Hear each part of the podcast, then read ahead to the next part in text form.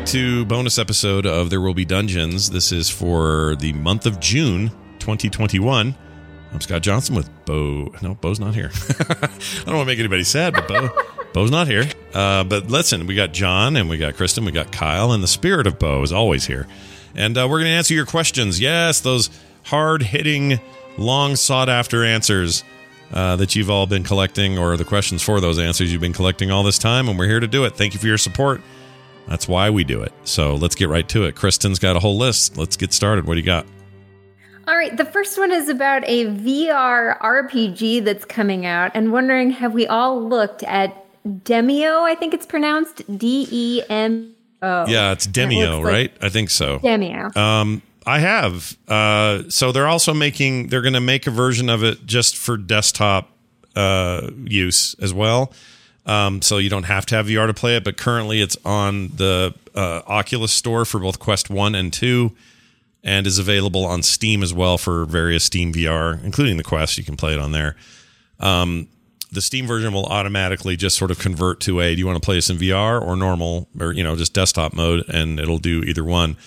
But having played with it, um, we did it for a, a uh, what do you call it a, a, charity drive we did a couple of weeks ago, and uh, because my Quest took a dump, I wasn't able to play, so I was just sort of shot calling for the game. But we had three other people in there playing and it's awesome. I mean, it's it's basically a co-op slay the spire mechanically underneath everything. Um, but the game itself is very sort of D and D, turn based. You have certain spells. That's card. You know, the cards are kind of what your spells are. So you're collecting certain cards and then using them in the right moments or whatever. But the encounters are really interesting, and the world itself, you're sort of zooming into to a tabletop construct uh, with your little character pieces. They're all animated in there. But on the outside of the construct, it looks like you're in some basement. You know, there's like a TV in the corner and old furniture off to the side or whatever. So they're really going for that look. It's really, really cool. Um, might be something fun for us to just play once when we're like, hey, we're going to take a you know a week off and do this weird thing. But we'll probably wait till desktop version so we don't have to all be VR. It is the kind of game where I think the VR is really novel to it and kind of cool, but it's it's not necessary. Um, to ha- I think have a good time with it. So anyway, that's probably more than you expected, but Demeo is pretty neat. Awesome. Next question. I thank you all for putting in such put putting. All right, let's try this again. Thank you all for putting in such an awesome show. Though I desperately miss Bo, I'm really enjoying the new format. I have a question for Scott. Have you ever grown potatoes? I've been growing them for years now and I love them. The most surprising part of growing them is the beautiful foliage and delicate purple flowers. I would be happy to offer Splendorvelt any advice, and uh, I have as he pursues his dreams. Oh, that's hilarious. Uh, well, thanks, Wes. No, not once. My wife has, though. She has a whole box of these things in the garage right now that are just in a box in the open air growing um, like little buds, I guess, or what? Uh, not eyes, but whatever that is potatoes, where they just start to they start to grow whether you put them in the ground or not. And she's got them going to a certain point where they're when those are at a certain length, then she puts them in the ground, and supposedly that makes things better. They also last forever, so you know any old potato uh, can kind of become a new a new crop of potatoes if you do if you do it right. But I don't know a thing about it. I like potatoes, I guess, but I don't know anything. Which is partly why you know it's fun to do with Splendorvelt because to me it's a foreign concept, and it's more fun to play with something I don't really understand and and have him be just a little bit you know wide eyed about it. Um, even though I don't know jack about I don't know jack about it. Does anyone else here make? Has anyone else planted and grown a potato in their life? Like John, is that is that something you've tried? no, never. Yeah. So, you know, it's it was it, it seemed like the thing to do at the time, but it does not. Let's put it this way: it's like that, those people that always say, "I'm not a real doctor, but I play one on TV." It's like that. I don't know what I'm doing. Potatoes, no idea. Next question to the DM: Kill, marry one nighter, Splendorvelt, Grinkeeper, Co. well, they really PG that up at the one nighter. Nice job. Mm-hmm. Yeah, good job, Ricky. I guess. Yeah. Uh, I guess I'd marry Co because he's dependable. I mean, look at all he's doing for his family. You know, true. He's not around much, but you know he, he he's doing his best. He's make he broke out of a tough situation with the Cloven Brotherhood. You know he's doing better. He he put that life behind him. So marry Co. As for killing Splendor Belt or Grinkeeper, uh, I don't know. I mean, you could And include my other option you, isn't great either. you can put an NPC in there or something, make it easier for you. Maybe I don't know if you had to. Like you know, you could kill the little kobold from today's episode, and then you know, one nighter with uh with Splendor Belt seems like a natural fit, or not Splendor Belt, Grinkeeper is what I meant. Uh, I, I'm gonna let the dice decide. All right, here we go. Here we go. Wait. Oh no. Odds, uh, odds I kill Splendor Belt. Okay. All right, killed Splendor Belt and one nighter with Grinkeeper. Perfect. That's a Perfect good fit. answer. Yeah. Next question. Did you homebrew the crab controls? Also, can you recommend a good resource for ship sailing? My group of new players may soon be in a chase with some very disgruntled pirates, and I want to have a fairly easy system in place for that. Oh, So that I, was- I had the same question about your crabs, by the way. Like, I have no idea how you came up with that.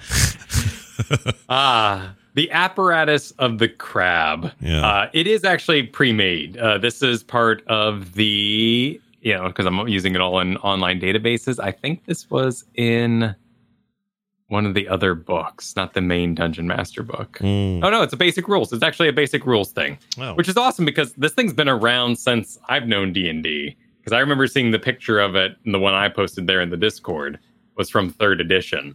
So I was really stoked to see that the apparatus of the crab uh, has a different name in the past too. It was like the apparatus of Kalosh or or Oh, wow. Kowa- Kwalish. Oh, really? Yeah, back in but Kwalish. Gary Gygax gave everything like a weird name. Oh, yeah. Yeah. So it's been around for a very, very long time. All the levers are in there in the basic rules. So I just took them straight out of that. But I would recommend for your upcoming boat thing, do that. Like label all the ropes, all what the wheels do, the port and the aft and all that sort of thing. Make it kind of like we did it here, where we did it once and then we said, okay, we're proficient, we're done. Because making them pull the levers the whole time gets old, it gets tiresome, it's very exhausting on you, and the DM, to actually keep track of it. And it's way easier to make them learn how to sail a boat in a vacuum situation where they're just like leaving the port and maybe they crash into the dock or something like that. And that's fun and hilarious. But once you get into combat, nobody wants to deal with those rules anymore. Yeah, that's true. I thought you handled all that stuff really well. That all felt just uh, natural. And I, I will admit, I was intimidated at first and was really glad not to be driving. I think in the end, it turned out to be cool. It was a good mechanic. I worried about nothing, is what I'm saying. I've uh, something related to that before. In season two, episode seven, the characters used what seemed to be an apparatus of Kwalish. As a kid playing second edition D&D, this wondrous item really captured my imagination, but I never got to use one in game. Is there a magical or wondrous item you really want your character to have? If so, do you have plans for how you want to use it? I mean, I, so Kyle's world is kind of interesting because he um, basically is like, "Hey, here's a magic store. You tell me what you want, you buy it." Um, so if you if you want it, uh, the options there, whether you can afford it or not. You know, that's that's really the hurdle. And so, um, on one hand, it means you kind of you know you don't have that. Boy, I I- I hope Kyle somehow secretly knows this weird thing that I'd love to have and magics magics it into the game and I get it. Um, on the other hand, you know, I think some of the fun is discovering like what you can do with a magic item. So I would say going back to uh, the Wasteland campaign when I got the immovable rod, I was like, you know, I thought it was cool, but I had no idea all the ways I was going to end up using that thing. And that thing was amazing. I'm still heartbroken that it's gone.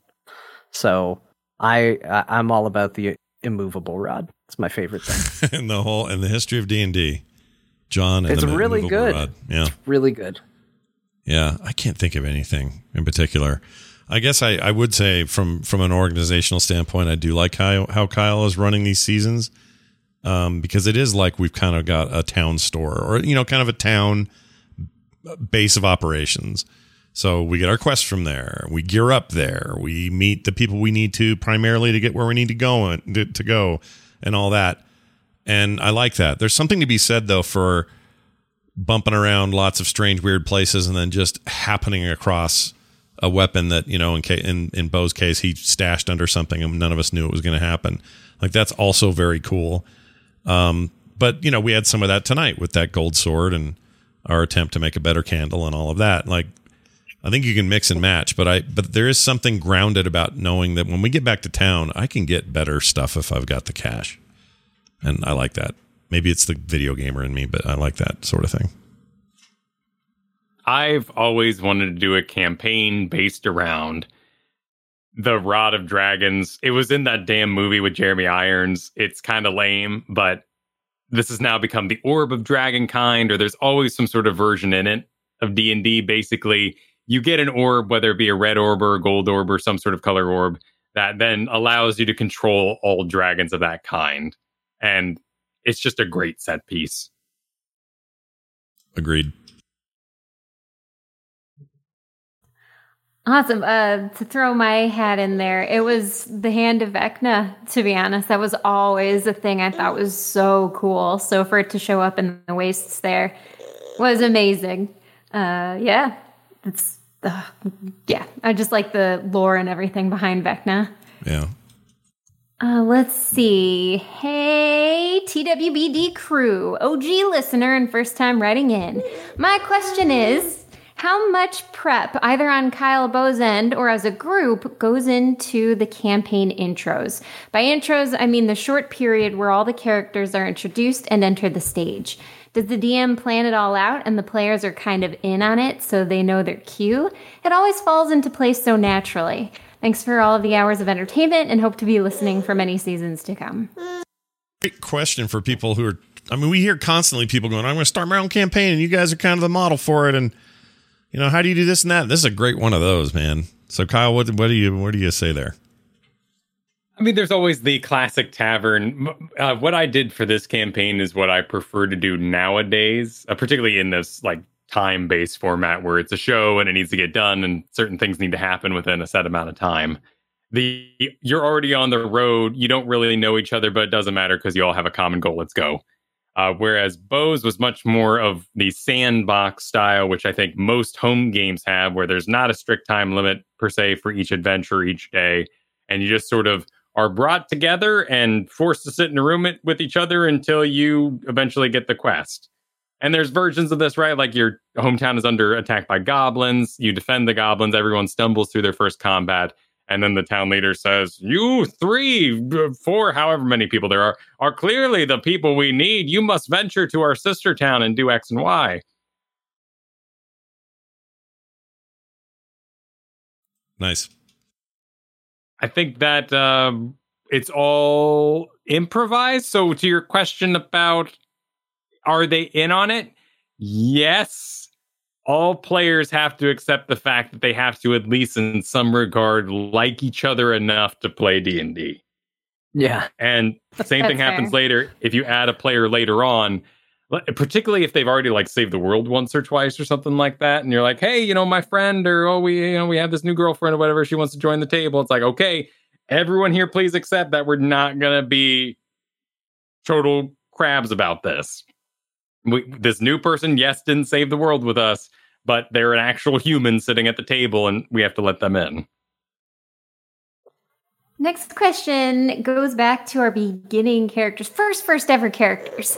Hey guys, I just found a D&D starter pack and I bought it to play with my kids and family. And as I started to create our first characters, it made me wonder, what was your first D&D character, if you can still remember, and how long did you play them before you learned to balance them out better or replace them from scratch? Uh, for me, it was a guy named Ro- it was a character named Roger, and or I'm sorry, Bob. Um, it doesn't matter really, but is uh, yeah, it was Bob. Um, and it was a it was a ranger, and it was forever ago, and I remember nothing else. It was like I was 18, 17, something like that, and or maybe younger, but I just remember not. I remember at the time I didn't know anything. I just thought it was cool, and I thought it was funny to name him something average like Bob. That's all I remember Uh, mine. I my first one was a it was fourth edition was the first time I ever played Dungeons and Dragons and I played a rogue shifter named Kirith. I don't remember what his last name was, but he could turn into a werewolf when he got bloodied, which I thought was the coolest thing in the world. And uh, I he was a rogue, but I I eventually uh, by begging the DM I switched him to a monk because the DM and I and it's okay because we're friends but we fought constantly about how stealth worked in that game. Um, I don't know now. I feel like the stealth rules are pretty easy, but I don't know if fourth edition was different or if we just were all a lot dumber to the rules at the time.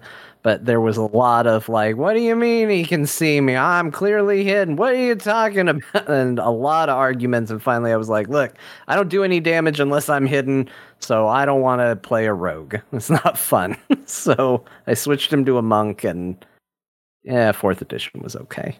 Wa- wasn't the best. I played at camp and it was one night and I was a druid and I don't remember his name, but his name was my wolf's name was Amadeus. And I don't remember anything like the, about it. like the music thing. Were you like a big f- music fan of of uh of Amadeus Mozart, or were you like or whatever his name is, or were you like into the movie, or what was the deal? Uh, it was the it was the movie where it's all about the other guy. Uh, Is that called Amadeus? I think it is. Yeah, it's called Amadeus. That's, Yeah, that's the one. yeah. It's about Yeah. Salieri. yeah, yeah, yeah. Yeah, so I'd seen that with my dad before I went off to camp. So whatever year that was, I went to camp and there were some dudes playing D&D and I'm like, "Oh, snap. You know, I'm not allowed to play this at home. I'm totally going to play D&D." And then when I got back home, I started joining like a 4-year campaign that we did all through high school. Nice. I'm not allowed to play. Let's go. Someone pulls out their hidden bag of dice. Yeah, They got in some back alley. that's right. That's I awesome. fall into the same category with John. My first, the first one I really remember was a fourth edition tiefling warlord named Carrie, and she wanted a red dragon. That was her sole purpose in life. She Did eventually found a red dragon egg, and then the campaign ended, and the story went on. She went on to have a kingdom, riding her red dragon and bringing back the tiefling empire. So kind of similar to uh, Hope a little. It I did not mean for that to happen, but yeah, that kind of just that was more Bo, but he would, probably didn't know he was channeling that old story. no, not at all. I, I don't remember ever telling Bo about that. Did you have um uh like tonight we're talking about a red dragon? Did did all did any of that make you go, "Ooh, where's his egg?" or you know whatever? Um, not the egg so much because then you'd have to roll to make it like you. But to ride a red dragon into battle, oh, that's so cool. Pretty cool, yeah. I would agree. Yep. A silly question for you all. What Smash Brothers character do you think your Wastes campaign and Delver's campaign characters would main? If you're not a Smash fan, what hero's character? Oh man. What would they main? Okay, Nash would main. I would never main him, but Nash would main Waluigi because because Waluigi Why? is the worst. Is Waluigi even in Smash? Oh yeah, yeah, you can fight with him, isn't he? No, I don't think so. Hold on. You're making that up. I'm gonna look it up. He's not a character in Smash. He's Smash like a Brothers? trophy, maybe, for his skin. Hold on, Super. There's no way he's on the roster. Brothers Waluigi. Why won't this come up? Hold on. Okay. Uh Waluigi. Here we go. Is he in it? I can't He appears as an assist trophy. really. an He's, not in trophy. the game. Are you kidding me? Yeah, all right. Yeah, they you had to put all can't those main humans something in that doesn't exist. You, you got to play as Sword Dude 4. I don't want to play a sword dude for. Okay. All right. That's ridiculous to me that he's not in there, and I hate him. I don't like him, but I can't believe he's not in there. That's just that's that blows my freaking mind. All right, well I can't I can't think of anybody else. Uh, maybe maybe uh, just freaking something real dumb like Doctor Mario. Oh, I know exactly who friggin' uh, Nash would be. Who? Who's the Who's the other version of? Oh, Lucas. Oh, He would be a Lucas really? He'd be a. Lucas main. Yeah. Yeah, because Lucas does all the moves as that other guy, but he Yeah. hurts himself when he does it. Yeah, you're right. He's Yeah, kind of a PK warlock. Fire and stuff like that. Yeah, he's like Ness, but he injures himself when he's doing his spells. So Yeah, There you that go. that sounds about right. Who would who would Stanley main? uh, Stanley would probably be. I've never played as this character, but I would guess probably a character like Robin, one of the f- characters that does like magic and melee stuff, because that's kind of where Stanley. It's kind of the world he Falls lives in. Yeah, yeah. Or I don't know, maybe Stanley would be like a Mewtwo, just like a bunch of magic from a distance, and he thinks he's cooler than he is, and you know, you got that Damn. sort of thing going. Opinion on Mewtwo. I mean, Mewtwo is cool. I think Mewtwo's cool, but Mewtwo thinks he's cooler than I think Mewtwo is. I, I'm- I'm with you. I mean, my answer I'm not exactly proud of, but Varel would certainly be Donkey Kong. I don't think there's any getting around that. Oh yeah, no, that sounds right. Not Bowser. Bowser would be so good. Bowser's pretty cool. That's true. But the, there's a lot of shell business and a lot of, you know, like riding in the shell and shell slams and uh, That's just true. winding up the smash is kind of Varel's thing. Yeah. How about you, Kristen? What would you do? Uh, Hope would definitely be a moody character like Dark Samus or something, you know, because there's no joy in life or whatever. Um, but the Grinkeeper would be someone knowing like Peach or Daisy. Oh Yeah, yeah, I guess we should right. do our Delvers characters too. Oh Uh, yeah. What would you do? Where would Co Co end up? he'd be Solid Snake. I forgot he's in it. How is Waluigi not in it, but he's in it? That's so dumb. These are the sins of our time. They truly are. Okay, then I'm going with uh I'd do Kirby because Splendor Belt would just find Kirby delightful. He'd be like, hey, he's round, he has a stupid face. He'd swallow other man, make same powers as man he swallowed. Like he would be fascinated with that. That'd be him. Uh, next question. With life slowly getting back to normal, does anyone plan to visit a gaming convention this year? Both Gen Con and Origins are happening in the fall. It would be great to meet up and maybe play a game together. Are they? I didn't. I didn't hear that was confirmed. I guess it is. Gen Con in particular. I have no idea. Yeah, I thought the Gen Con thing was up in the air. I mean, the first one I'll probably attend will either be the one I throw because I was going to do Nerdtacular and couldn't, and now I'm irritated. Now I want to do it as soon as I can. But um, if not that, then I don't know. I actually, really don't know. Like I don't know. I don't know. I just think it's it's weird right now, and I and it's still not 100 percent perfect. And if it's a if it's an event that needs or has an international audience, you're just kind of playing with fire because it's you know we're not we're not all equal in terms of vaccination rate and everything else. So it's all just real complicated. So you know when shows like um you know BlizzCons don't have one, it's because they're a big international draw. And if you have it at Gen probably because they're like, well, it's mostly US and then we're okay. So I can understand that, but I don't know. I don't know. What would you guys see or go to first? I don't know. I kind of feel like uh, conventions are still going to be a little bit of a wait for me uh, on account of baby uh, still being so little. But I mean, I'm not opposed to it. I mean, I miss getting to see you all. It was nice when it got to be a fun yearly thing. Yeah. But uh, I just don't know when that's going to change again. Yeah. yeah. I don't know. It's a weird time. Like if you said if BlizzCon was this year, I or if they were going to do it, I probably would. I think I'd be going. Maybe. Actually, I don't know. I say this, but I really don't know. Like I don't know. That's a lot of money is one thing, and also I don't know. Blizzard's kind of in a weird place right now, so I'm I'm not I'm not sure I want to necessarily go with the same gusto I used to, but I do really miss hanging out with people and seeing people and and all that stuff. So I don't know. I think we just need to do another Nerdtacular or we control everything and then you know then Well, I we are definitely there if Yeah. there's a nerdtacular. I don't know if they'll be like I say when, you know, we can control everything, but that's the thing is can we? I mean, I don't know. Like how much liability is one of these things in this post COVID world? I don't know.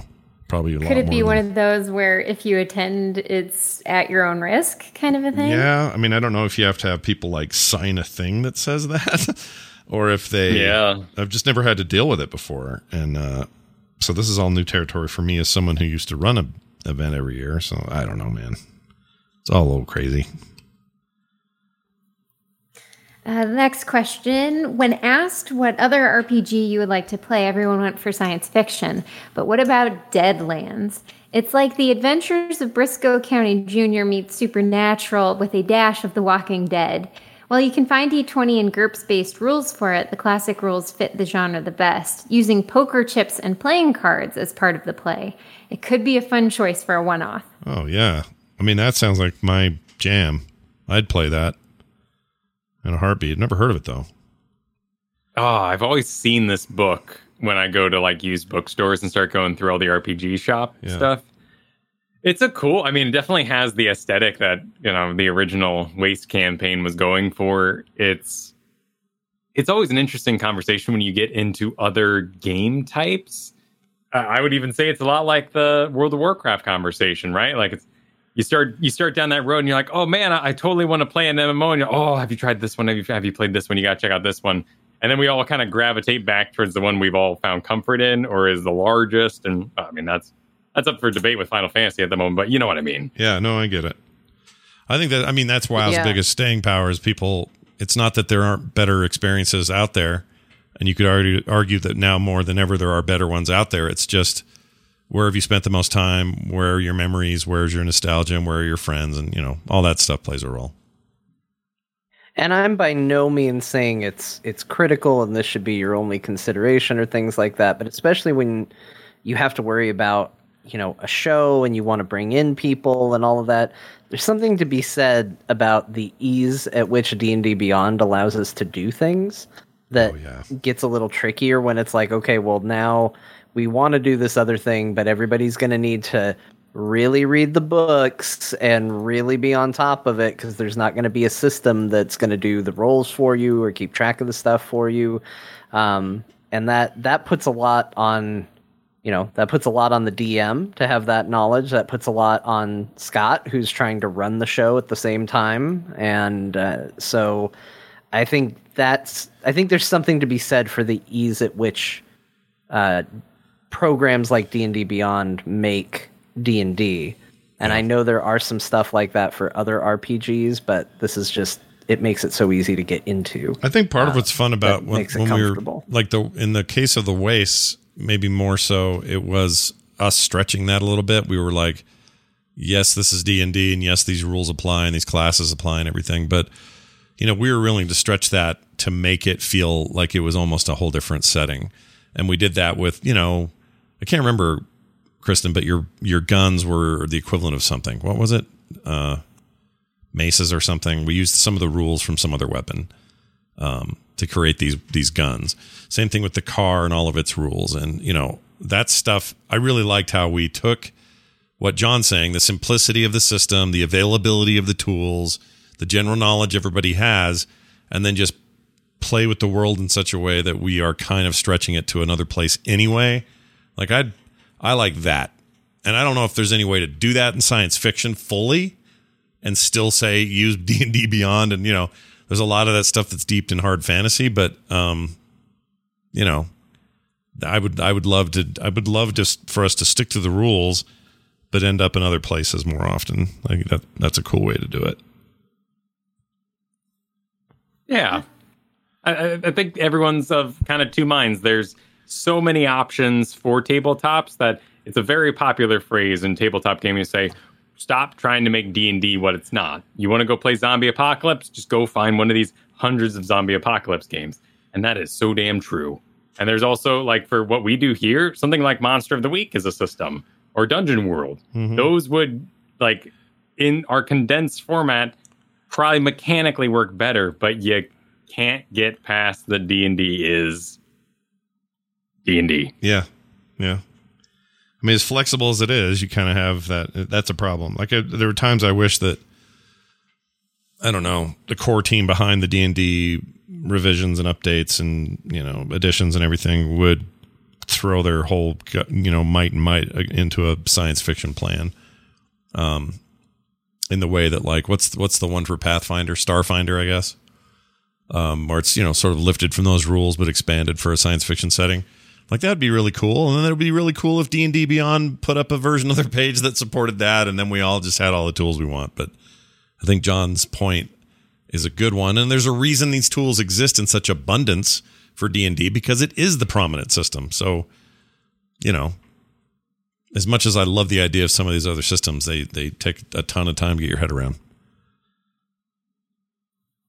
All right, last question. I know Kyle's DM has season. Uh, I know Kyle's DM has seasons. Has there been thought of perhaps doing a DM swap seasons at some point? Example: Kyle being DM for X time, uh, then swap to John for Z time, and then back to Kyle for season two.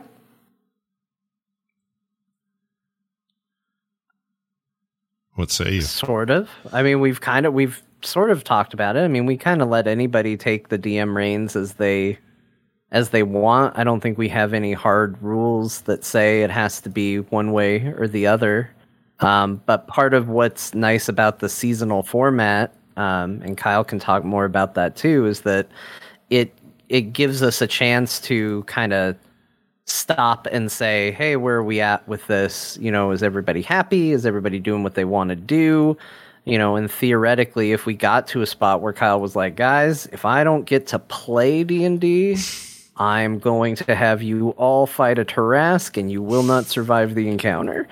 and we go, okay, well, maybe now's a good time to switch up the DM and change it. So uh, I think I think that's a benefit to what we're doing, and I, I wouldn't necessarily rule it out. Yeah, and if we get back to the waste with Bo, you know, at some point, that gives a, you know us a chance to do that very thing and carry forward some of these seasonal ideas that we're that we're exper- experimenting with now, and just kind of mix things up. I would love to dust Garpoon off again. I don't know if that's ever going to happen, but I'd love that. Um, yeah, we're kind of open to whatever, man. No crazy hard rules here. We're just sort of having the fun we want to have and doing it kind of at the pace we think is good. It's different too because back when D&D was exclusively meet in real people time, you would have a lot more people come and go.